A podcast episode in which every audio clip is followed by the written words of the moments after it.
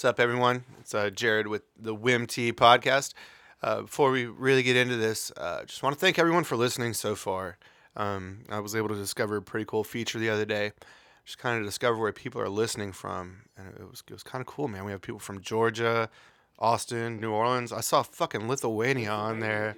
I'm intrigued. If you're the person, because it, it said that there's a couple listens from Lithuania. So if you're the person from Lithuania listening to this, I'd be really intrigued um, to know who you are. So, uh, or anyone else, if you're listening to this and you just want to reach out to us, we we love to hear from you. That makes this work a lot better. Um, so you can always email us at wimty, W-I-M-T-Y, whatever it means to you, wimty.podcast at gmail.com. Uh, for our local listeners, um, if you're if you're digging what's going on here, a lot of that has to do uh, with the work that uh, that Shane Denton, uh, our producers, put into it as well. Shane also hosts trivia at Mellow Mushroom in Destin, Florida, and that's going to start up uh, this coming Tuesday from seven to nine. They always do a really cool job with that too. There's specials on Sweetwater beer, um, some really cool prizes too. Like uh, if you win the the grand prize, you get to go to 420 Fest and hang out with us.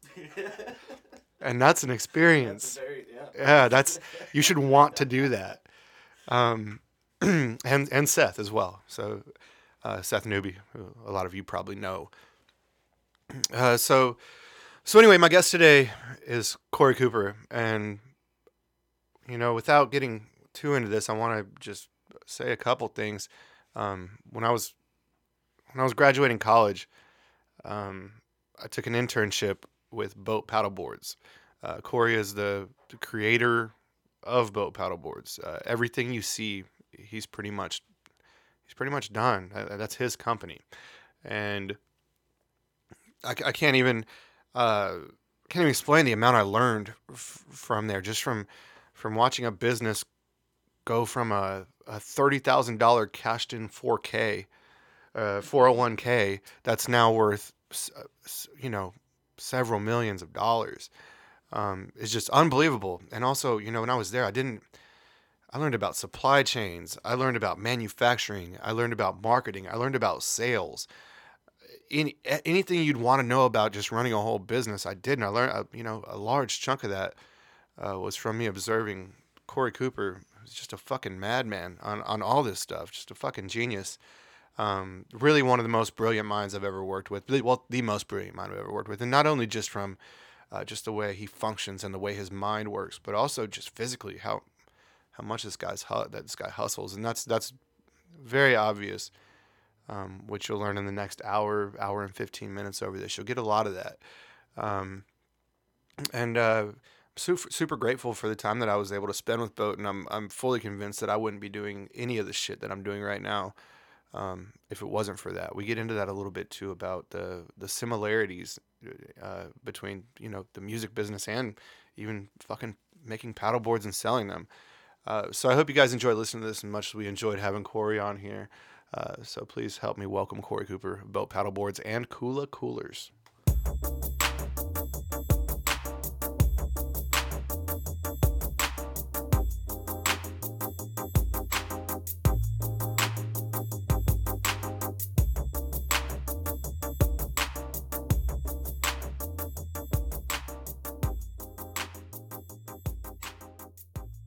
I'm digging the reverb in the microphone though. That's I think that's just Check, a little bit of a check. delay, but uh, we're live, man. Oh damn. Well, live, live to the room, not live to everyone else. But uh, the guest live to the coyotes.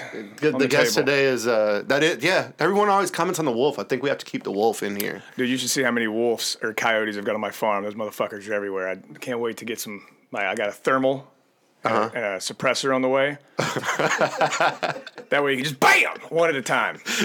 okay, well, let's just start out. i don't know about this farm. Tell me about your farm. All right, so uh, shit, it was almost a year ago. We got this place up. Uh, it's on uh, Highway 84 between, uh, I think it's Opp and Troy. It's like if you're in the middle of Alabama. I know exactly where that is. middle of nowhere. Yep.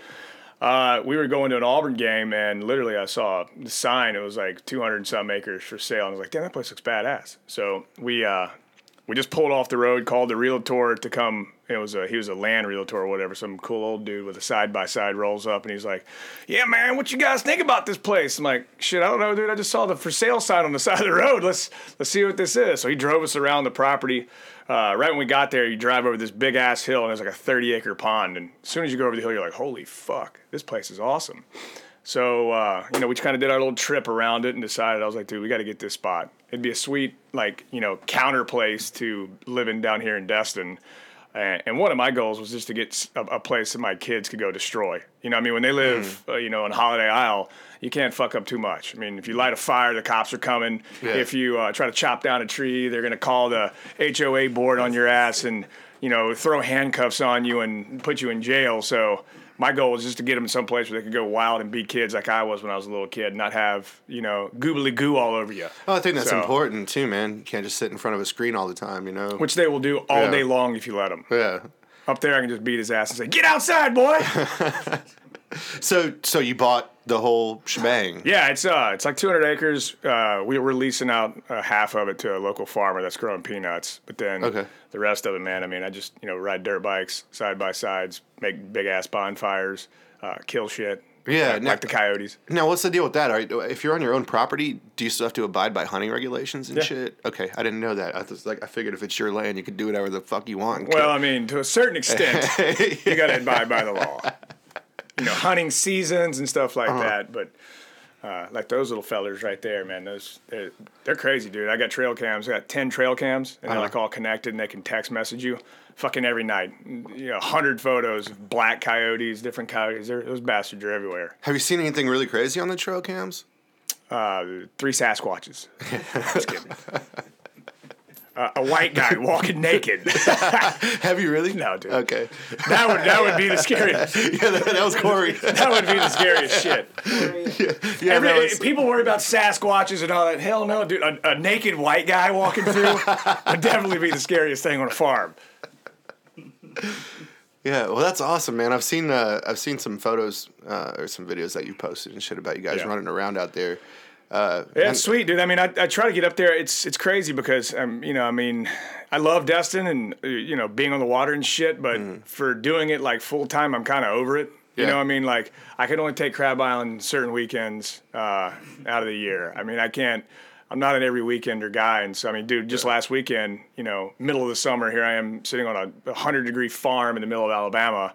It's because fuck, I mean, it was something different, you know. Well, yeah, man, and especially, I mean, especially with how hard you go. Uh, for those for those who don't know yet, also uh, Corey, uh, which which I'm sure we'll get into a lot, is is the founder uh, sole sole proprietor, pretty much, right? A partnership with you and your wife. Yeah, yeah. Of uh, of BOTE paddleboards, uh, which if you are unfamiliar with BOTE paddleboards, uh, pretty much the best selling uh, board right now. Isn't that true? Yeah, man. And, and uh, I know it sounds surprising, me being a paddleboard company, wanting to get the fuck away from the water and yeah. go to go to the farm every now and then. But dude, it's like I use the analogy all the time. If you're if you're an electrician, the last thing you want to do is get home and wire up your house. Yeah, I mean, you're doing sure. that shit all day long, you know. So. For sure. Um, that you know, just like me, a lot of the, a lot of the stuff with uh, with live music when I go to, I can't go to a concert and just enjoy it the same way anymore. Like we go to a fest, Shane and I go to a festival every year, and I'm just sitting there the whole time, like, all right, man, the production probably yep. cost this much. Yep. The bands probably cost this much. Uh, this is how much the rental. Are they making money on this? I don't know. It's risky, you know, and it just fucking ruined the whole. Thing. It pulls so the sheet off right. your head. You you're know, right, when you're in any business and you you get to yeah. you get to partake in it as a hobby. That's why I, I tell people all the time. I said, rule number one never take a hobby and turn it into a business because it's going to destroy that hobby. We mentioned that on the fir- on the first thing. If you want to, uh, if you want to destroy a hobby, turn it into a business. Yep. Yeah. If you really Quick enjoy way. something, try to make money off of it, and you're fucked. Jesus Christ. okay, so uh, back to your place in Alabama, though, man. That's uh, I feel like that's close enough too to where. Uh, you're two hours, two and a half hours away, right? Yeah, to man, where without you can traffic, just trot up there. Um, especially, I mean, you probably you got used to go to Auburn home games and shit, right? yeah, we're trying to make it to some this year. It's with three kids, man, and one of them being well, last year was less than a year. It's challenging, dude, to drag everybody yeah. up to these games and try to find places to stay and you know uh, kids. They sure can complicate stuff. Well, yeah, man. I mean, you have you have three all within what six six years of each Nah, other. man. They're uh, Tristan's eight. Uh, my daughter Ava is three, and uh, our new boy Maxim. He just turned a year in June. Okay. Kind of all over the spectrum. Yeah. You know, one's in baseball, the other one's in diapers. Yeah. and, you know, in a crib. So, Is that it, man? Is is three the magic number? dude, one was the magic number. I don't get to make those choices. Oh, somewhat. I mean, you know, But yeah, yeah, three. Done. yeah, yeah. Yeah. Well, good, man. Finito. Because I don't think you're busy enough yet. yeah me neither.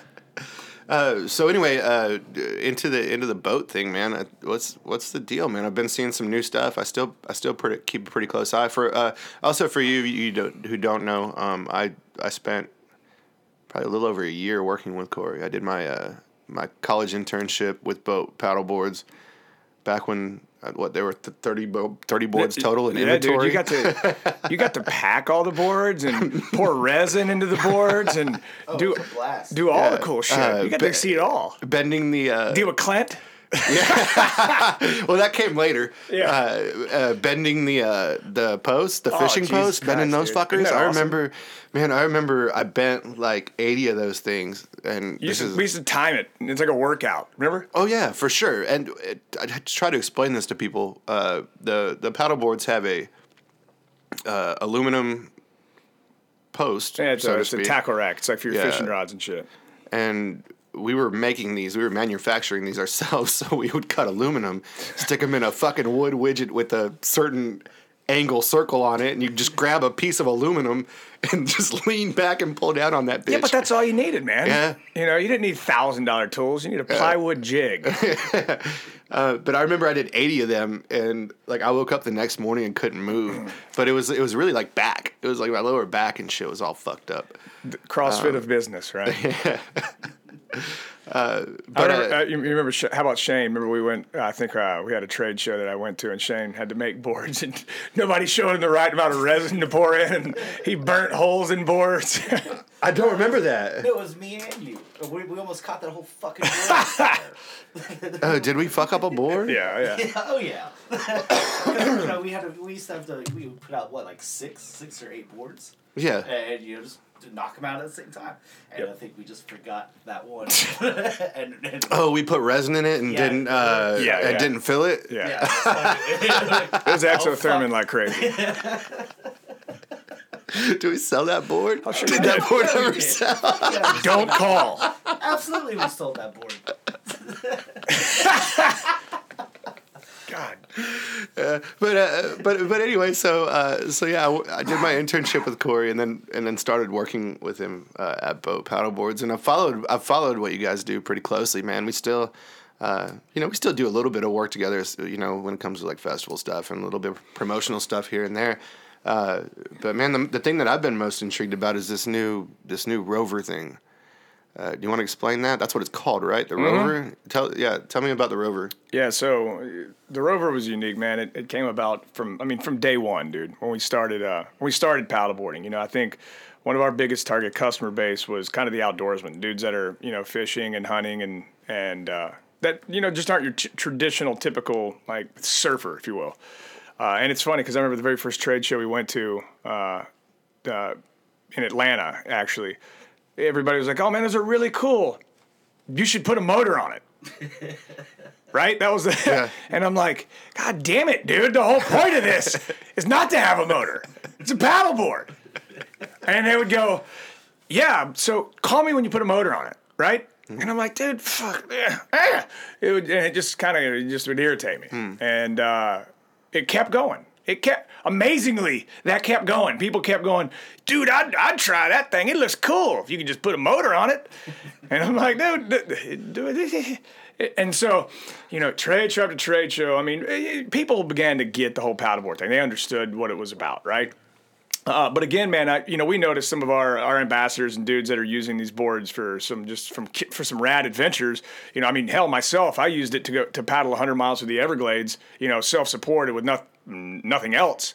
And uh, you know, di- people are doing trips like that. It's seeing people in Nicaragua go freaking, Mm-hmm. you know, tarpon fishing up in the up in the creeks and shit. Uh, I mean, you name it, people were doing it. The thing that we, we were finding though was that most of these trips, people would have to double team it with a boat, like an actual boat, like a physical boat. So For support, yeah. yeah, for support. And the shit hits the fan too. right, know? and, and I mean just covering more ground. You know, if if uh, if you're in if you're in the Keys and you are fishing on one little island off of Key West or whatever, one of the little keys, and you want to go to another one, well, that's half a day paddling. You know, and, and sometimes that's how you got to find the good fish if you're out fishing. And so people would take boats, either tow them or put them on it. And uh, you know, I mean, we just it was funny because literally I'm not joking. Like every single one of our dealers and people over the past 6 years has been like dude you guys should put a motor on it. So we did. And I mean we basically took one of our paddle boards and and supersized it and made a kind of take the same philosophy we did on the rest of our boards of having removable uh kind of removable rack systems that go on the board for like accessories. And we plopped it on on on uh, this larger board we created so that we call it the motor rack so you can literally take a small horsepower outboard and set it on the board. Now you might say, well, doesn't that isn't that counter the point of paddleboarding and so so on and so forth? And now my answer would be yes, it is counter the point of paddleboarding. But for a guy like I said that's fishing, you're not using the motor to replace the paddling aspect. You know, you're gonna you're gonna motor to where you want to fish, mm-hmm. And then you're gonna trim the motor up. And this board will float in an inch of water. Yeah. So you're gonna trim the motor up. and You're gonna paddle around, and it paddles fantastic. So and, you I mean, and you can still take on that kind of stealthy. yeah, that, and that's the that- that that's the paddle entire gives you. yeah, right, and it's it's that exact same feeling of being on a small paddleboard, uh, being able to maneuver it, you know, wherever you want. Just like the idea behind the paddleboard, and you you know you're you're quiet, you're shallow, you can you can do whatever you want with it in, in that sense. And when you get ready to go to another area, paddle out to the, the deeper water, plop the motor in, and haul ass. You're done, yeah. Yeah, dude, and this thing will do 18 miles an hour with a six horsepower motor on it. Yeah, fuck. So, yeah, it's uh, it's Well, and- badass. And, that's like, what, well, n- not to not to give away too many secrets, but just because I'm curious, what what is this? What's the composite of of this board? Like, what? How can you put a fucking motor on it? You know, because if it's your traditional just foam foam epoxy board, that's not gonna. It's a good question, uh, Jared. So uh, you, you haven't seen the new boards we released this year, what we coined our Gator Shell Gator boards. shell. I've seen. Yeah, I've seen a little bit about that, but Yeah, a lot of people aren't familiar. So tell me, tell me about it. Well, it's a patented it's a patented process that that we developed for basically making stand up paddleboards. And I hate using this word plastic because it's when everybody thinks plastic, they think water bottles or you know rolled and molded playgrounds or just basically dog shit. You know, when you say plastic, you think shit. You Yeah. know, this is a piece of shit. Uh, this, these are the exact opposite. You know, our entire philosophy behind making, and I'll skip past the rover for a second, but we developed this technology, like I mentioned, called Gator Shell, and the whole point was for it to be have that soulful look, like that look that that uh, has some uh, some aesthetics to it, right? Something that looks like it's got it's real. Uh, and we developed our first our first plastic that actually has the wood inlay, so it looks like it's a, a traditional wood inlay board. Uh, it's seamless. There's no seams on it. It's literally a solid freaking uh, paddleboard that looks identical to one of our you know classical stand up paddleboards, epoxy fiberglass boards, but it's it's a plastic. It's a thermoform plastic, Yeah. and uh, it's they're incredibly impact resistant. That's what I'm saying. It's probably better in a lot of ways, right? yeah, what dude, advantage? What advantage would an epoxy board have over that? Well, uh, epoxy still has an advantage of, of lightness right Yeah. now. So, in, the sense of being a little lighter, epoxy is a little lighter, and, and Okay. Mm-hmm. it gives us more flexibility to, to get creative and doing doing you know smaller batch runs, one offs. Because with the with the plastic boards, you do have to give that up. I mean, it's it's you're you're talking about. I don't want. I hate using the word mass because it again implies dog shit, but Mm-hmm. it's it's uh you know it's it's more for the masses in terms of the ability to maintain it, care for it, use it. I mean, dude, this board you can just drop it on the ground. I mean, we've got videos of us pushing it off a forklift forty feet high and not doing any damage to it. I bet, know, the, so- I bet the lifespan's longer on it too. Unfortunately, yes. Yeah. For us, it's like when Apple made the uh, the waterproof phone. Their their their quarters immediately afterwards went. yeah, right. They did that with the seven, right? Yeah, Uh, because people stopped breaking shit because they made it unbreakable. So yeah, it's. I mean, it's definitely gonna. Yeah. as we roll our entire line over to that and, and the Rover itself, I mean, it's it's a more user friendly product though. So at the end of the day, I mean, it's it's something that we wanted to do because it makes a better trinket. You know. So I'm assuming that uh, back to the rover now. I'm assuming that the rover is made out of that gator shell material. Well, we're actually we actually have two different constructions for the for the rover right now. So that's one of them. The other being uh, this what we're calling honey core. It's uh, it's basically a, a quadruple laminate composite. Uh, it's got some fiberglass, some uh, some honeycomb material, some uh, uh, some uh, God, what what's the word I'm trying to use here? It's basically a pla- another plastic weave that we use inside of it. So it, these are all wet out through through resin. They, some of these are dry pre-preg too. So uh, basically, we use heat and autoclaves to to make them. So it's a little more sophisticated than than traditional standard paddleboard from the uh, on the epoxy side, but the gator shell side as well. I know it's I'm just throwing out all these crazy terminologies and shit here, but yeah, I'm following. yeah, I got you. So to answer your question, yeah, it's badass. Yeah, yeah. Well, uh, back back to my question though. Like, I mean, I- I'm still curious as to like how how do you mount the, the motor? What, The motor rack just slides in. So I mean, literally, it's you know how Yeah. Mm-hmm. the tackle rack goes into the board.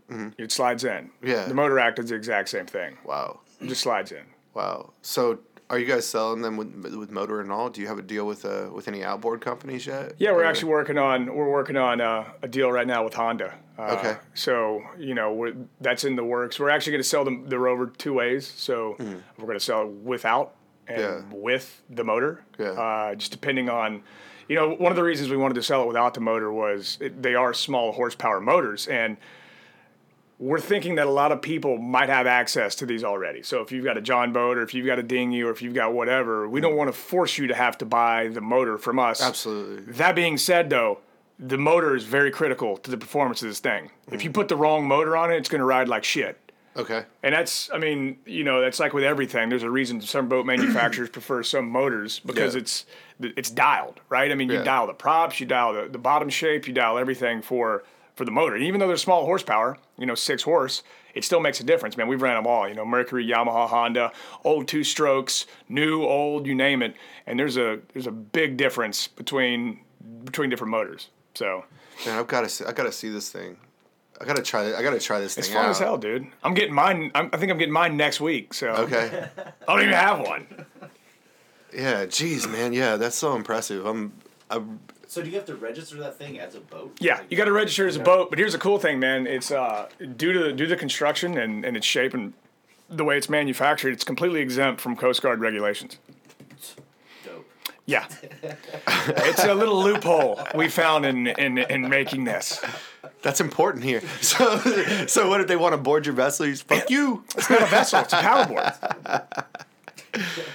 Oh man, Yeah. that's great. So you're, you're you're gonna so your product is gonna make the Coast Guard Yep. change their laws. Oh, you got it right, dude. We've been on the phone with one of the engineers and uh, from from the Coast Guard. I mean, dude, we, we treat these guys with utmost respect. Don't get me wrong. I mean, us, Oh, us talking this shit. It's funny because I didn't. We didn't dissect the rules and try to design something that like went right between it. But that's exactly what we did. Yeah. I mean, like you know, the Coast Guard defines boats through different you know words and and the and the different uh, kind of shapes and characteristics. They also define them by you know capacity tests and the way they can float and all this. Well, this thing being completely foam filled, unsinkable, uh, the fact that it has a certain transom to width ratio, the fact that it's got a beam height that it's unrecognizable as a boat, all these different variables, and that it's predominantly a paddle craft. You know, it has fin boxes and you know Yeah. uh, deck pads to be stood up paddled. Just kind of takes it into this this strange zone because I mean, you look at canoes, they can sink. You can fill them with water and they can sink. You look at John boats, they can sink. You know, I mean, you, you go on and on down the list. Kayaks, for the most part, are hollow. So, you know, this thing kind of sits out there in, in, in nowhere land as it relates to regulations. And I think the, the, the issue that they're going to have is we're probably going to have to get an exemption if they even change the rule, just because it's going to to kind of force this into a category would actually uh, harm all stand up and even surf, you know, because Yeah. it's essentially just a big stand up board that you can put a motor on. And you can do it on any one of our boards if you wanted to. is there know- anything even close to this out? Uh, I mean, there's there's there's a, a company called Solo Skiff. They make uh, basically the kayak version Okay. of this. So if you took like ours from the stand up things, they're more from the kayak side. Uh, ours our, ours differs immediately from there. They immediately have it's it's like a small boat, so they have the transom permanently fabricated into the bo- in, into the uh, into their little boat. You know, it's it's it's a boat. It's a small Yeah, boat. yeah. It's also hollow again, like everything else, so it can sink. It's not Coast Guard exempt, and so on and so forth. And it's you know, I mean, you know the feeling when you try to stand on a kayak where the deck flexes and the whole thing just kind of Yeah, I'm not standing in a kayak. You know, unless it's that Why Jim- not, Jared? Unless it's that Jimbo Meador kayak. You're real dad. God damn, remember that guy? yeah, yeah. Quick interjection, old, Holy old Jimbo Meador. Uh, when I was working with with Corey, this guy wanted to come in and, and basically inquire, uh, inquire about all these all these boards, and I think the company was only about a year and a half, two years old at the time. Really, really new and really innovative. Uh, so it wasn't uncommon for us to get questions for people to want to come and and talk about this. Well. This guy uh, called on behalf of. Uh, can we say who he's on Yeah. behalf of? On behalf of uh, Jimmy Buffett, and they wanted to do like a limited run of, I believe, like Margaritaville paddle boards or something like that. So he sends this guy to us named Jimbo Meador. And if some guy's going to come and talk, if, if you know, if someone's going to come to your business and and ask you a lot of questions, especially with a client the size of Jimmy Buffett, what's the first thing you're going to do? You're going to Google that guy and find out who this guy is. So we Google this dude. It turns out that old Jimbo Meador is the the story of Forrest Gump is based off Forrest of him. Gump. Yeah, He he's is Forrest fucking Gump. Forrest Gump. No, he yeah, Forrest they Gump. sent they sent Tom Hanks there to do dialect coaching with him for the fucking movie Forrest Gump. So we got to meet the real deal Forrest Gump. Do you remember when this guy he was talking about literally swimming in the bayou? Yeah. He goes, I just like to swim for hours in the bayou. I just go around in circles. In fact, I was the first guy that invented the horse riding club right there on that bayou as well. I look over at you, I go, is this fucking for real? Are we being are we being set up? and I remember the whole time we're just all because there were so many things that came out of his mouth shit. that uh, we were like, "This is fucking Forrest Gump." I just kept running. So we're trying. Corey and I are looking at each other the whole time, just trying not to crack up laughing, but also being like, "This is some weird shit." Fucking Forrest Gump is in our fucking. What's the size of that store? Two thousand square Yeah, feet. dude. I mean, it just you talk about the This whole tiny little storefront. the whole you know? thing. Jimmy Buffett sends Forrest Gump down the boat. to get a paddleboard. Yeah, yeah, that's right. I forgot he he left with a, a board. Oh, dude, it gets even crazier. He emails me that night, and he's talking about paddling into the moon set. Moon set. First off, who uses mm-hmm. that? You know, I just took that board right out into the ocean, paddled straight towards the moon till it set. Then I turned around and went home. Like Jesus Christ, Then I got tired of paddling. I got I got tired. Go home now. I time to go home now. I'm home, home now. Oh shit. But seriously, we love him. Yeah, is he still? Is are you in contact with him still, dude. or that was just a one-time kind of But maybe he listens to your podcast, Jimbo. If you're listening, please dial. Yeah, that would that'd be awesome if he if somehow Jimbo heard this. I'll send it to him. I'll find him and send it to him. Yeah. Man, I go- I randomly googled him like two years ago, and he's still like writing articles about fishing and Oh my shit. God. And, doing what else? But it, every time you read the article, you just have to do it in that fucking in that voice and that dialect. Um, but uh, man, going back before that, Good times. Corey, you uh, man, it's it's really kind of a crazy story uh, about how this. I mean, not to um, not to, say too much, man, but you've you've basically taken just an idea that you had on the water one day and turned it into the the biggest company in a. Uh, I mean, what size industry is the paddleboard industry now? Oh man. I mean, several hundred million a year, right? probably. I mean, I, I A couple hundred mil, like two hundred million a year, or something like that. Probably. man, I'd say I'd say domestically, yeah, 200, 200 million a year. I mean, I you would think it's bigger, but it's it's it's really you know it's it's the the customer demographics are pretty limited. Mm-hmm. You know, you got to have uh, disposable income, obviously, a place to use it, a place Yeah. to transport it, an ability to, uh, you know, well, pay for it. To be honest, I mean, they're not cheap, and it's uh it's a luxury item, and I think I. I I think we had we had good timing from from uh, you know all aspects when when I started into the business. One, uh, as you guys know, it was kind of the downturn of the real estate and and that kind of whole boom, in 2008, Uh, yeah, 2009. 2008, yep. Yeah.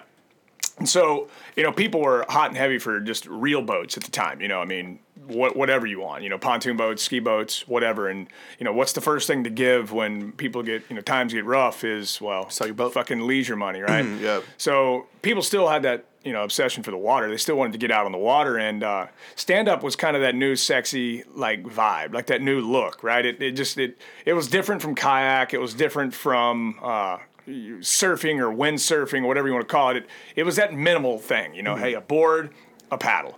I don't have to have this boat with this gas. I don't have to go and get maintenance on my engine or whatever. And for you know fifteen hundred bucks, here I am. I'm out on the water and, and partying on Crab Island instead of having to do all this other shit. Well, and it doesn't take an, an enormous amount of athletic ability either. No, almost anybody can get up Well, on that's it. the, you know? that, that's the key thing, man. It's that, that's actually been the the, the the the positive and the negative of, of the industry is that uh, a lot of our competitors in, in the space really marketed it towards the performance side of things, like the surfing and the and the uh, and the racing. And to me, it, it, it was the complete opposite of what I saw.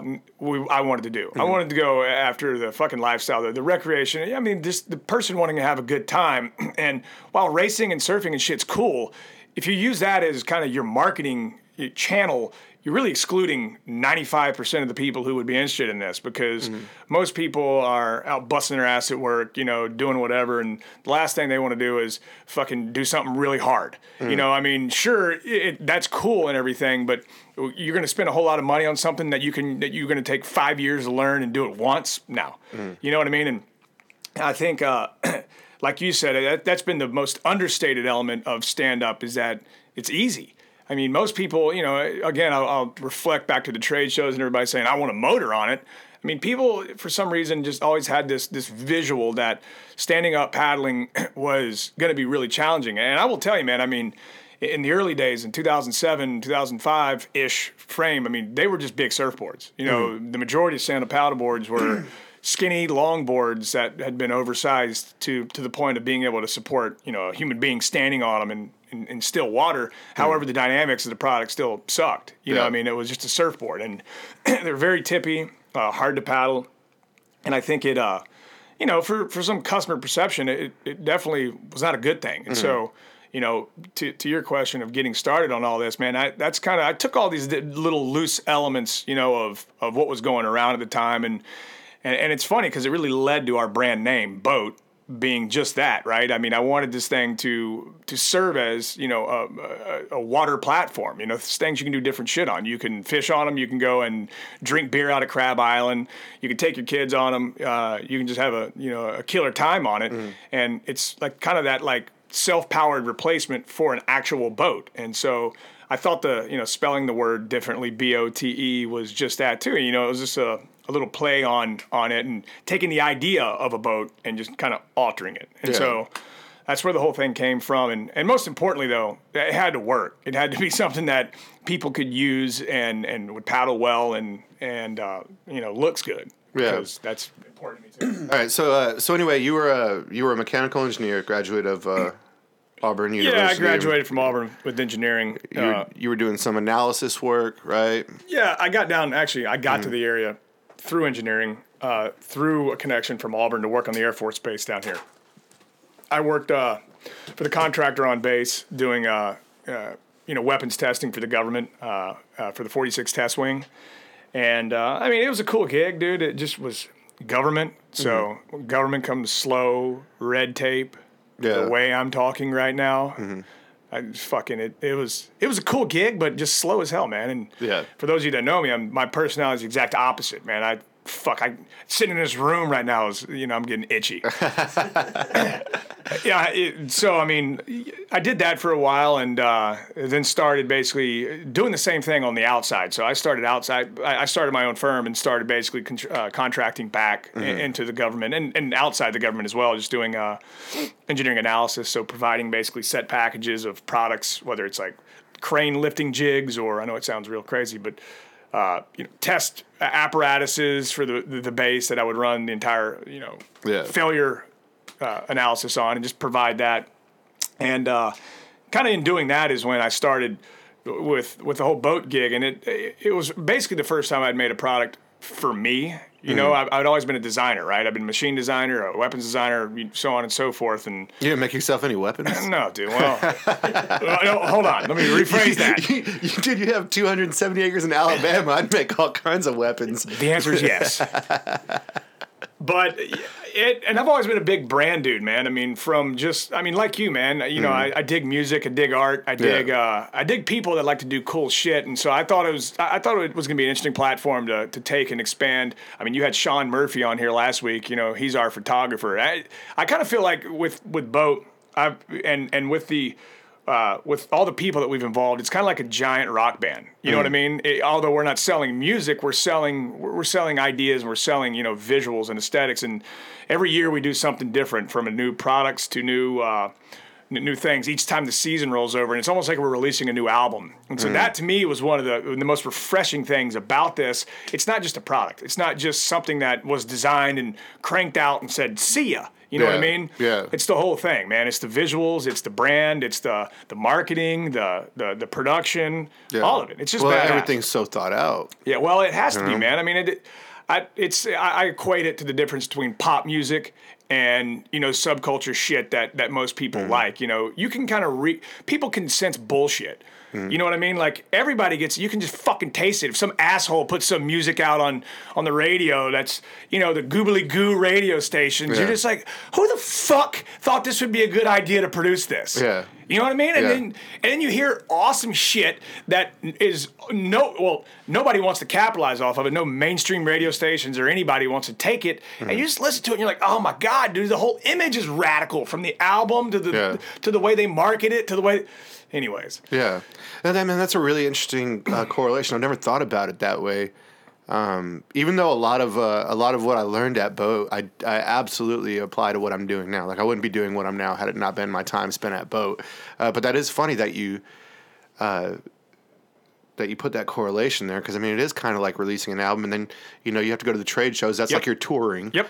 Uh, you have to market it. That's Yep. like you know letting people know the new you have, to, album's you have to create the, the annual catalogs. You got to do photo shoots Yeah, for. there's so you have to many- create the yeah. videos that market that catalog. Basically, it's like releasing an album. Yeah. I mean, you could you you could do the exact same thing instead of paddleboards and product. You just replace it with music. Yeah. Right. It's it's the same. tr- It's just a different trinket. Yeah. And you know, there's different industries that, but it's you got the same model, man. Whether it's you know stand up paddleboards or rock and roll music or uh, light bulbs, you know what I mean, in a room that Yeah. you're trying to sell. I mean, if Yeah. you want to make cool shit, you still got to go out and tell people why it's cool, show them why it's cool, and then go out and sell it to them, right? And so whether it's music or, or paddleboards, but it, Hmm. Yeah. it- to me, I I couldn't do it the other way. I couldn't do it. I mean, there, there's certainly an easy way at this. You know, I mean, you've known from day one. I mean, all the box stores have wanted to sell our crap. You know, I mean, I could call you know the box stores and go, "Hey, man, here, here you go, have it," and then I don't have to do any of that, Mm-hmm. which is what most people look for. They don't want to have to do all the work. But Yeah. fuck that. If I did that, I would quit. yeah. Literally, I mean, it would be so lifeless and so un- unauthentic. And like fucking Bic paddleboards. Oh, god! Like when we went to that dude. show, you know, like the uh, what was that? Uh, the one down in Orlando. That's uh, Surf Expo? Surf Expo. Yeah. And like right in the middle, Bic had like one of the biggest displays there, and their boards were the most cookie cutter shit you've ever seen. They looked like a fucking pen. well, they do they do make pens. Yeah, well, no shit. That's what I'm saying. The pin company. Yeah, a pen I, company? Like I remember being so confused. Like uh, like coming to Corey, I was like, I need an explanation for this. Like, why? Who the fuck are these guys? Why are they They made- here? they made everything. And like they just they went from pens saying, "Hey, we can manufacture these." Kind of thing, and I mean, you see what happens though. Well, dude, I mean, it- you know anybody with a fucking Bic paddle paddleboard? Well, dude, when I was a, when I was a kid, I won't I won't name the, the surf shop, but there was a local surf shop that sold Bic surfboards. like, get the fuck out of here. dude. Uh, I'm I, I'm like the anti-consumer. Like I hate fucking buying shit.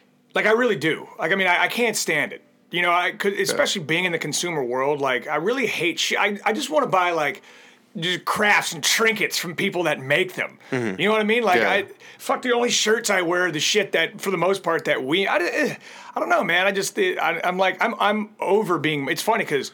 I've talked. I just talked about all this marketing and all this other stuff. I'm over like being marketed to, being touched through, uh, you know, Hmm. Well, it's everywhere. digital. Yeah. Hmm. I, I, I don't get on social media, so I mean, I'm not a social media guy. So I, I just that I, I can't stand politics and being marketed to, like on social media. Like, fuck all that. Yeah. You know what I mean? Like, you don't need all that shit for me. Uh, Well, if you can steer clear of it, absolutely, man. You have to. I don't know where I just went on that rant from. I mean, you just you brought Hey, it that's up. what this is about. you brought it up when you talked about plastic surfboards and This went from Bic to politics real quick. oh no, we're not, we won't get on fucking politics. No, because- no, not on this show. um, but um, but yeah, Who's, man. who's fucking jamming out in here? That's I think that's uh like that's the the thing, man. When I sound sa- when I soundproofed this room, I st- I was able to start hearing all the shit they play down below me. That's uh Wow. Uh, that's Clint's that's Clint's mama down there Oh, blasting Cletus. some I can't even tell it is. fucking whatever. Hopefully it doesn't pick up on it. I don't think it will. We'll see. The Indigo Girls? Is It's, that uh, what that is? I don't know, Base? possibly. uh, shit, man. Uh, let's see. I- I'm trying to remember where we were before we got before we got off there. Uh, but um, Fuck. He doesn't like buying shit. well, yeah. Uh, marketing shit crammed down your throat. Bic, Bic fucking paddleboards. Man, that shit is really distracting. Yeah, he no, it's loud as fuck. Is it fine? Is it on your shit? Well, the, uh, these earphones are a lot more sensitive than what's actually going to get picked up on here. So I'm wondering if we take this off, if we'll be better if we take I'm the fine. Earphones off. You're shit. good. All right. It's just it's not that loud. yeah, it's distracting to me. That's some bullshit. Uh, we'll, we'll try. Yeah, call Clint. Clint. Clint, what's your mom's number? Clint's mom. You know Sean's Murphy's got a tattoo on it that says Clint's mom. I didn't. He always used to he always used to uh, give Clint shit and say, uh, you know, oh yeah, Clint, where's your mom? I love your mom, Clint. And so Yeah. he kept giving him shit. And so finally he got a tattoo on his back. It says Clint's mom on, on a heart. yeah, that's awesome. Sean had never met Clint's mom. You know, uh, we didn't get into it last week, but you know, Sean just lets people drill on him. Oh yeah. Just like randomly, uh, like Justin Lyons is giving him a fucking tattoo. Justin Lyons is not tattoo. Uh, his kids. have yeah, his given kids are giving him tattoos. like his whole, I think he said his whole right arm is just for experimental tattoos. And like he'll just let his friends give him tattoos and shit. tattoos. I want to give him one. I'm a Exper- terrible artist. experimental. but- People who don't fucking Yeah. tattoo. No, normally experiments are things that aren't permanent. You know, Yeah. like you can try them. You're experimenting. You know. um, Corey, man, where did where did you learn? Because uh, we we actually touched on this a bit last week too about when, when when Sean was in here. We talked a little bit about BOTE briefly, um, but just to know to to be so proficient at every aspect of your business, from the marketing to to the to the engineering to the manufacturing to like. Uh, I didn't know about any of that shit. You want to know what's crazy? Before I started working this is what's you. fucked up. So yeah, I, I always had in my head this idea of what people that ran businesses knew, like what they should know. Like I mean, I just thought like, oh man, that guy's doing that. He must know how to do all this and all this and all this and so on and so forth. I just thought you that's you had to kind of have like a. A, a foundation for each of these different little little things, and I just assumed everyone did. And, you know, in doing that, I kind of push myself to want to kind of dig into each of these different things, whether it's, you know, the finance side of the business, you know, modeling it out, uh, forecasting and budgeting, to the marketing, to the sales. I mean, seeing what's the intriguing thing about sales, like what kind of programs can you put together? What's what's the the method? What's the model for that? What, what channels are you going to sell it in? And I mean, I just. I I don't know. It's, it's a hard question for me to answer because it's obviously I didn't like the knowledge didn't just like you know uh, through osmosis. I didn't just gain it, and it wasn't easy. As, I mean, it's hard as fuck. You know, I mean, I'm I'm still learning every day, dude. I mean, I it's if you don't get up and learn some shit, you failed.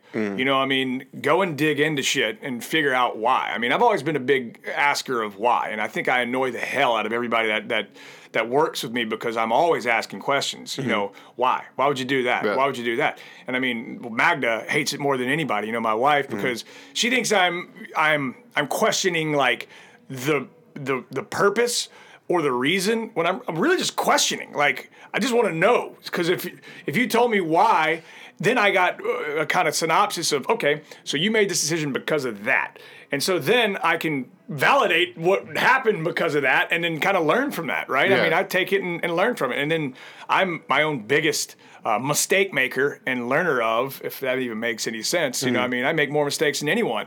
Uh, I think I think the key to what I've been able to do is, is speed and urgency. Uh, I mean, like you saw, dude. I mean, w- we went to a trade show out in Utah. We had to drive there.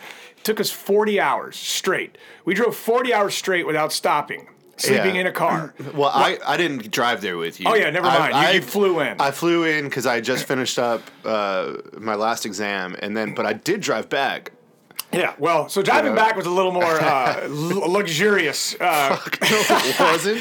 we didn't have to get, dude. you, you fucker! You drove. Th- we drove thirty-seven hours straight, Dude. When I got in a fucking truck, Yeah. When I got out of there, dude, my ankles were the size of fucking basketballs, dude. I couldn't walk for two fucking days. But dude, I mean, Like- on the way there, we got there at 4 a.m. Had to be at the trade show convention center at 8 a.m. on the way there, and set this shit up. And dude, we it was uh we it was the first year that stand up was allowed into this trade show.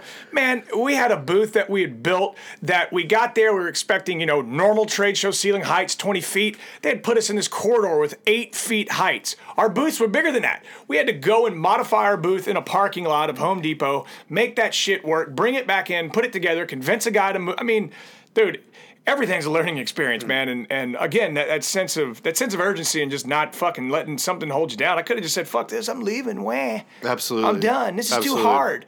Man, I can say that every day, man. But goddamn, it's kind of fun. You know, wanting to. I got like an invisible opponent. It's really me. Like I'm my own worst enemy, and I.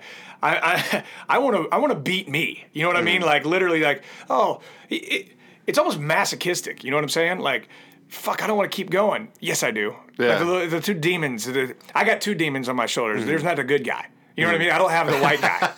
I don't have the guy in white. They're both wearing red.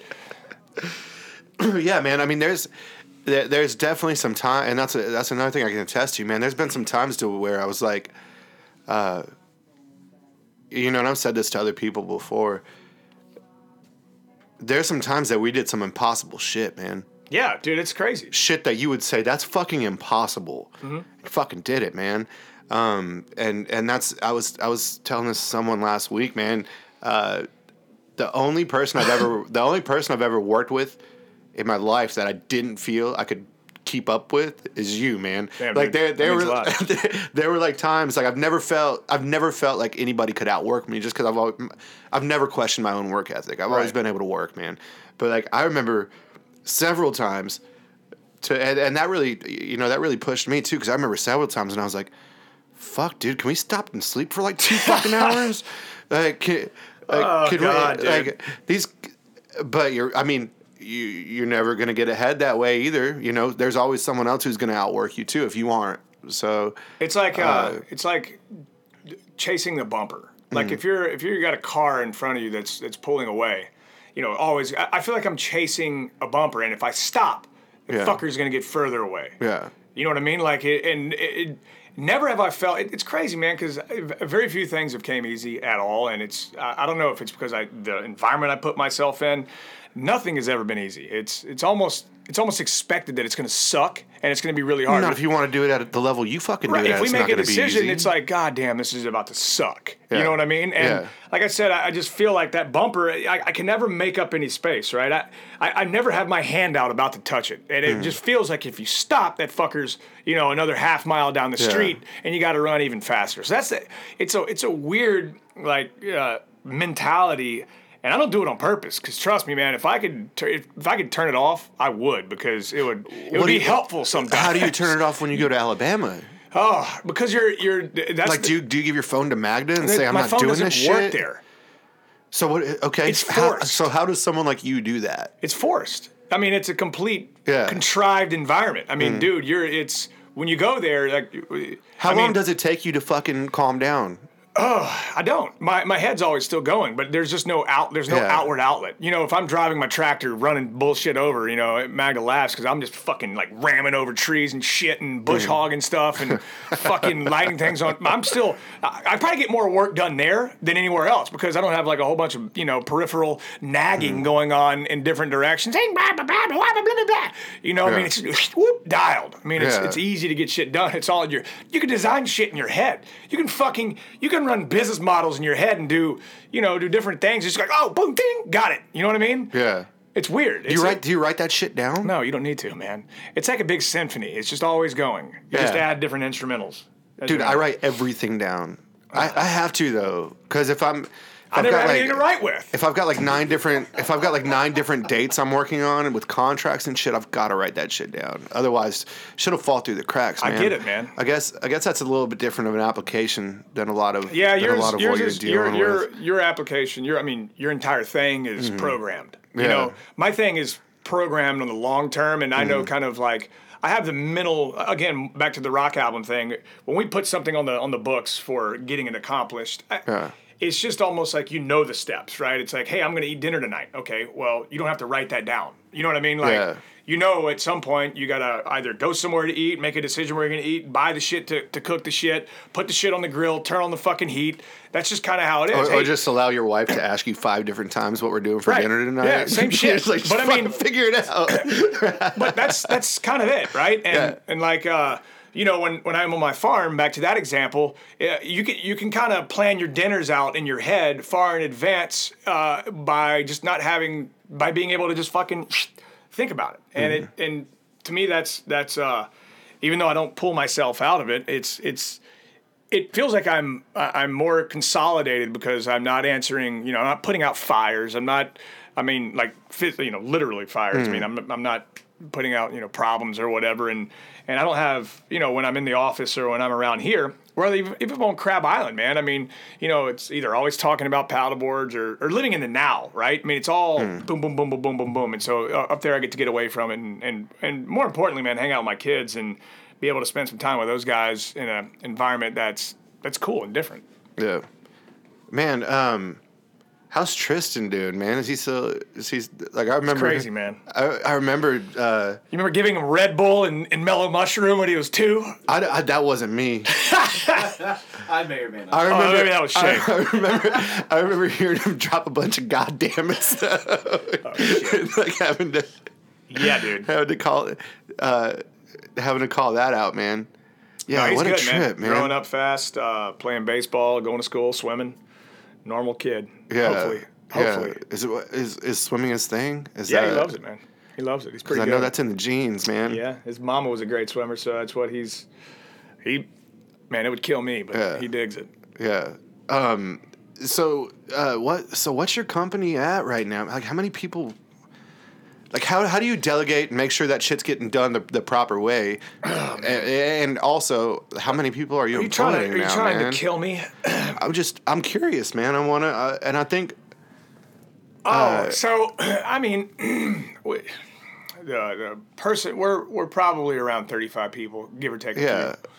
35, So, what is 40 is your role in it now? Like, what? I'm the CEO, man. I, I'm well, that and and uh, by effectively by position. If I had to backfill positions, first and foremost, I'm the CEO, but I, I'm mm, uh, the product director and the marketing director inside Mm-hmm. the business as well. Uh, then we have we have a CFO. You Mm-hmm. know that, that works with us, VP of Sales. Uh, Magda's kind of the COO, and so you know us four. so, Kind of, Magda still spends spends a lot of yeah, time with the does. I business mean, she's as well. She's try, we're, we're trying to work her. Uh, I don't want to say work her out, but free up more of her time with for kids. You know, what I mean, three Yeah. kids, and and Yeah. th- that time is is well, it's fleeting, and not just that, but it, it's it's a full time job as well. So, uh, I mean, we do our best, man. To it, that's the hardest part of of business is people, and I say it all the time. Uh, any people, whether it's exec level or support staff level, uh, business is, is it can't be any more than the, the it can't be greater than the sum of its people. Yeah. Right. Yeah, for and, sure. Uh, good people is the key, and like I was telling you earlier, man. I mean, we've got a lot of killer folks that work, a lot of talented people that that work for us. This area presents its challenges. You know, I think Mm-hmm. I've I rant and rave on that a lot. Uh, uh, and I don't mean this. You know, I was telling Shane the other night. I don't mean this is any disrespect to the area or the people, but you know, most people that are in industry or in or in space, uh, other than I mean, you know, few a few people around here, they leave because the opportunities really aren't here. Yeah. You know what I mean? Like, I mean, you have military and service industry. Right. That's basically what it boils right. down to. You know, marketing, and real estate, marketing. Yeah. You're going to get out of here. If you want to go be a yep. designer, you're going to get out of here. If you want to go mm-hmm. and, and run a, you know a company from the sales side of things or the financial side of things, you're going to get out of here. Mm-hmm. You're going to go to college and then go to Austin, Atlanta, Tampa, whatever. And and the return inbound on that is very very low. Mm-hmm. And we've you know we found ourselves as a business being kind of the white whale in this area of being kind of a national brand that has to do business in a resort hospitality area, but I need people that are not of that industry, right? Yeah, I need people yeah, sure. that are from consumer products and from outdoor products and from the financial world and from the branding and marketing space. Mm-hmm. And it, it, it, we can do some sort of like on the job training, meaning, you know, if you come in and you're a greenie, I mean, there's no, if you've got if you, a support level job, we could definitely grow you, but for the importance of the business, I got I got a few things that, that matter. One, I mean, authentic fit. You know, if mm. somebody's not a fit within the culture of our company, I don't care how qualified they are, it's not going to work. You got to go. Yeah, it's just not going to work. You know, I mean, we're we're such a dynamic, weird. Uh, young company in the sense that it's just really a collection of personalities. And if it's like hanging out with a group of friends, man, if this one guy walks in and he's a total, you know, oddball, he's just not gonna, he's not gonna work. Even mm. though he could be a cool dude for somebody else's clique or whatever, it's just not gonna fit. But then two, you got to have the skill set, man. I mean, uh, for us, that's the biggest challenge. I, I don't have a whole lot of time, uh, especially on the on the director exec level, to uh, I mean, to, to, handhold. You know what I mean? And mm-hmm. and you want to hire the uh, the experience and the people with the capabilities. And unfortunately, they're, they're, just few and far between here. So we found ourselves. Uh, I use the word importing uh, yeah. talent. Yeah. Uh, I mean, you know, our CFO came from from Houston. Our VP of Sales came from Austin. Uh, I'm about to. Our sales director came from Pensacola. Uh, I mean, our branding guy is in from Fernandina Beach. Uh, yeah. I mean, you know, it's it's kind of all over, and and uh, I don't I don't necessarily like that to be honest with you because it it's presents a big challenge, and and then you get a weird dichotomy from the person when they move here. Now they're left trying to find uh, if they have kids, trying to find places for their kids, trying to find, you know, trying to find housing, mm. trying to find uh, whatever it is. And this area is very limited in its resources and abilities to offer that. And so a lot of times, I mean, I've had several people end up declining the job because of the area, not the job. Mm-hmm. You know what I mean? Like mm-hmm. they're just like, dude, I can't bring my family there. It's too fucking expensive. I don't have any child care. I can't do this. Literally, I think at the beginning of the year, I had, I had three people back to back. Boom, boom, boom. Like that I wanted to hire deny it because they came yeah. here and they tried to find a spot to live and they're like, my CFO almost bailed on me, man. yeah. Because he was here for six months, you know, flying back and forth to Houston. You know, he lived in That's Houston. Right. and his, I met him. And his yeah. family was there trying to find a spot for them. They had two uh, new kids, or twins, 18 month olds, trying to get them into daycare and all that stuff. And it, it ended up being a bigger job than a job, you know? Yeah. And I can so, imagine. Yeah. Yeah, man. Clusterfuck. So, um, so man, one more thing I wanted to I wanted to touch on, um, just aside from BOTE boards, uh, there's been a uh, within the last year and a half, uh, there's been a new development with Kula Coolers, which is an offshoot of uh, of BOTE boards. Mm-hmm. You want to talk about Kula for just a couple minutes? Yeah, man. So I mean, that was that was a pretty easy one, dude. We uh, with our boards, even from day one, we, we were. I've been friends with a lot of guys over at Yeti. Uh, I mean, I even hired one of the guys from Yeti that works at BOTE, and uh, we we sold our boards and kind of recommended people put Yetis on them and shit. And we were kind of seeing that revenue line increase and increase and increase year over year as it related to the Yeti attachment. You know, mm-hmm. people buying Yetis.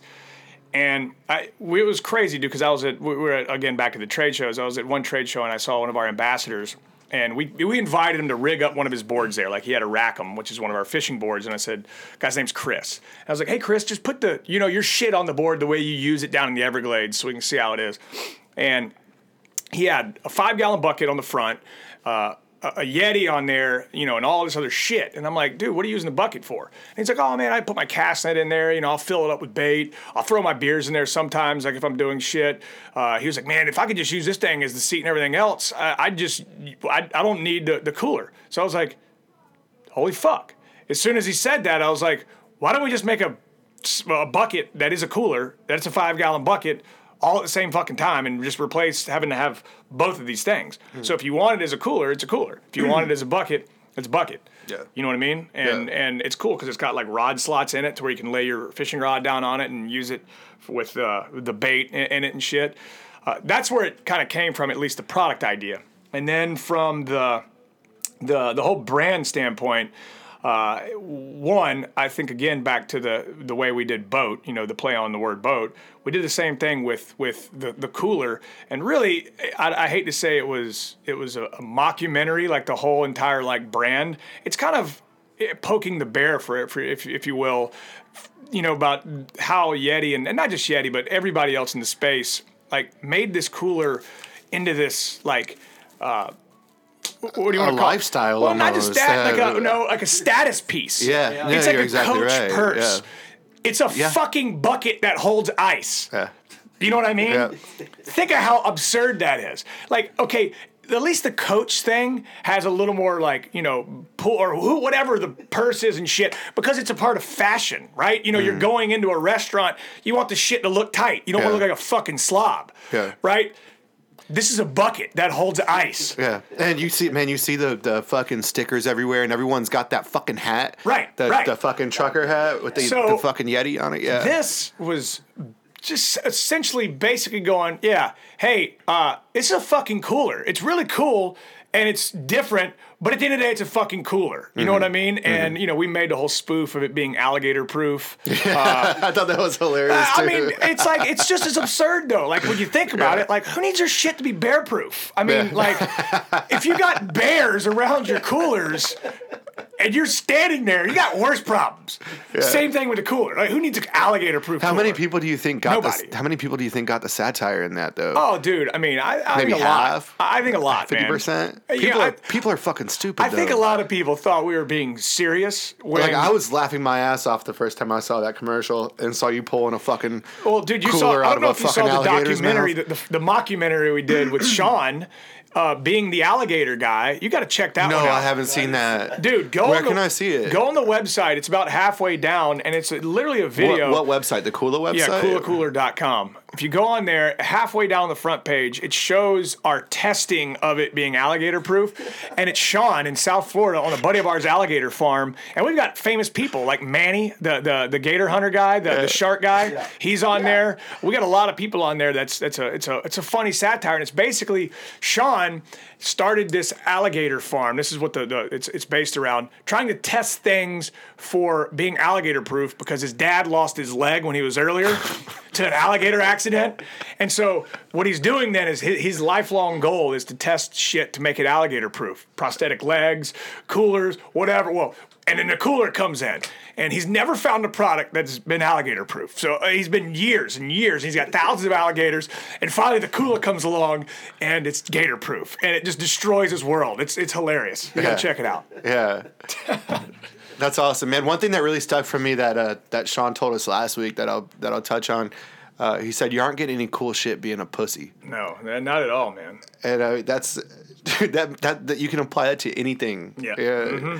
Uh, so so yeah, man. So the so you launched Kula, and I know you told me before you even got your first shipment, it was sold out. Yep. Done. Mm-hmm. Manufactured, sold out, ten thousand, right? A lot of them. Yeah. Fuck, man. That's insane. And really, I mean, the only way that you made that happen is because of the branding on that. Really, Yeah, I mean, dude, the, and the products, the product's great. Number one, you have to have a great product. Yeah, There's it's no point in really spending money on that. uh, unf- uh, fortunately and unfortunately, at the same time, it's badass. I mean, like Yeah. literally, one, it being round. Uh, really fucking helps because you know cans are round. You know how in coolers you have those odd corners and spaces and shit where stuff just doesn't work. This the packing efficiency on this is is literally a shitload better because it's fucking round. You hmm. know, and most bottles and drinks and cans are round. So you know, being able to pack things into this space is is a lot more efficient as a, from a packing standpoint, but then also from the ergonomics. I mean, you're talking about holding something by the handle. You can rotate it, you know, as you're walking 360. Yeah. You're not having shit slam into your legs. Hmm. You can put it in different areas, you know, that that a, a square won't fit. A- And, I mean, and it's just it's unique, right? It's a unique, cool shape, and it doubles as a seat. So it's it's fucking badass. I got like eight of them at my house. I use them for uh, like coffee tables on the patio and shit. because then people sit on them. You know what I mean? Like Yeah. it's a coffee table, and then there I use the white one, so it looks kind of cool. You put beer in them, you can sit on them, and you know what the fuck ever. I mean, it's, it's cool. I love mine. I love mine. And then uh, I love mine. I'm not trying to turn this into an infomercial for your shit. Um, but uh, but then also the uh, the newer one, which uh, just just going back to the marketing on this, man. I, I feel like that was kind of inspired by old Samuel L. Jackson or some shit. No, that was You so know, that's uh, dude. I uh, mean, I know you. It's, it's similar. Uh, I can't remember the guy's name. Have you seen the Old Spice commercials, the odor block and power? Oh, Terry. Yeah. Terry. Uh, That's right, Yeah, dude. yeah, yeah. Odor block and power, block, block, block. I mean, he's fucking just going off, dude. I was like, man, how, that's so memorable. You know, with him just fucking yelling. Ah, so. I, again, man, it just wanted to change it up and not be a pussy, dude. When I made that commercial, uh, again, for those of you guys that don't know, this is a commercial that's basically just chalk filled with the uh, motherfucker, fucker, fucking fuckity fuck. But it's a It commercial, has a motherfucking tab. right?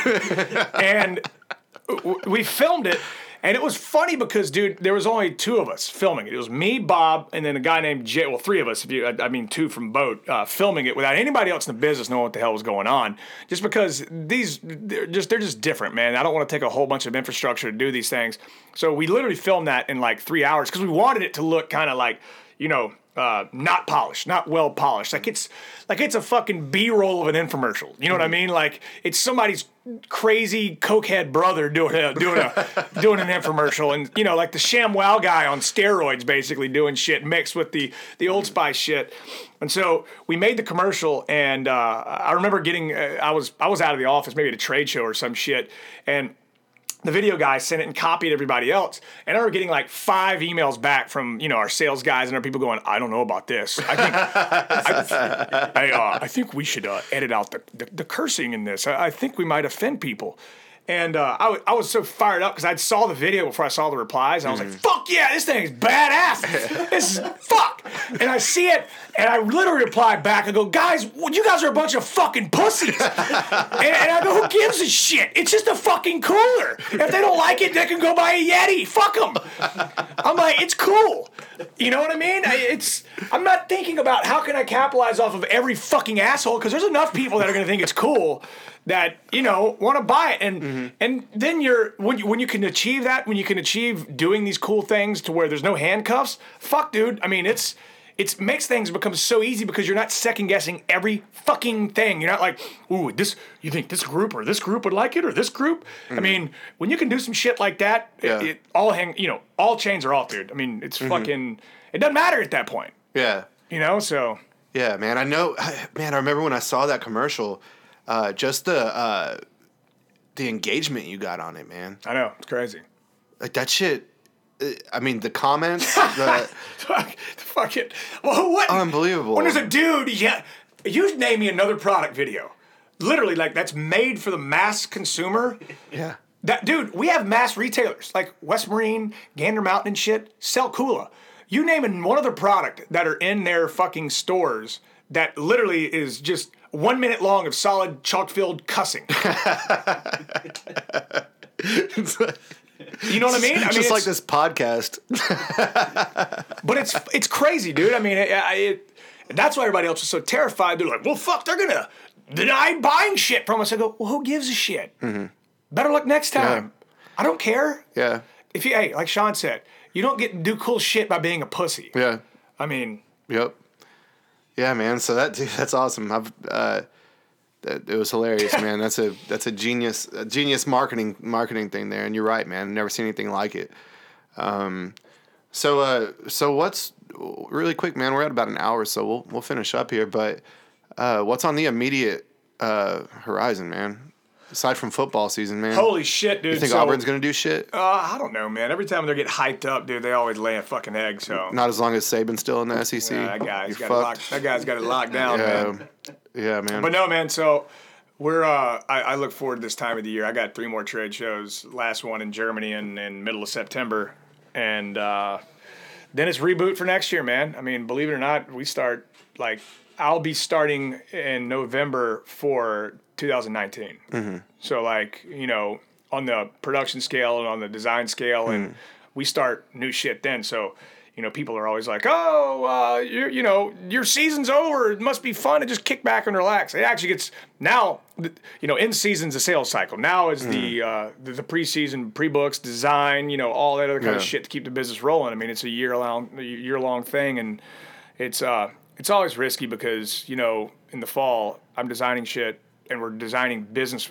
models and philosophies in a year in advance without knowing what the hell is going on in the industry space mm. or whatever. So you find yourself trying to, you know, look into this crystal ball and see what's going on and that's when you're that's when it's the most creative it's like you know throwing a spaghetti against the wall see what sticks i mean you're you're tossing out ideas you're you're you're doing things and it's frustrating sometimes because you do all this hard work on the back end and you put all these things together and then you get in season or in time and only half of it's valid you mm. know the other half of your work is just like in vain and you got to change it up you got to you got to keep moving because if you if you're not elastic in, in business and you you uh you know you can't rep, you can't recognize failures or things that maybe aren't working and you're just very stubborn you're doomed a lot yeah. of people are fucking stubborn, man. You know, we thought hard on this in the fall. Yeah, but you thought wrong. It's fucked up. It's bad. Mm-hmm. Next. You know what I mean? That happens to us all the time, dude. You'll put so much energy in some shit, and you just fucking when it gets time, you're like, nah, next. Yeah. yeah. Oh well, better luck next time.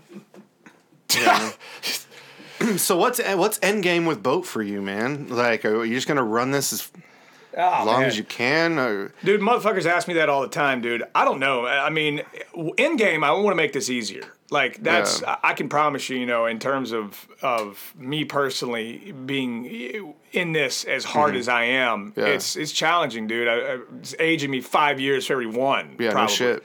And so, you know, being able to, to bring more people in is what I've been trying to do that mm. can help me, you know, I, I, hate to use the word automate because that's not what this ever is, but, you know, take some of the load off me personally. Because, mm. I mean, I, I, want this brand to be, and, and I, I, try to, you know, d- prescribe it to people. I want it to be kind of a combination of, of things that are either existing or in the past. You know, you take, you take iconic brands like Hobie, you know, Hobie, who has been, you know, in the water sports kind of, uh, life space for you know 40 years mm-hmm. yeah forever they've been around forever and, and they're, unique because they're, they're derivative of the california surf scene. You know hobie alter started making surfboards and shit.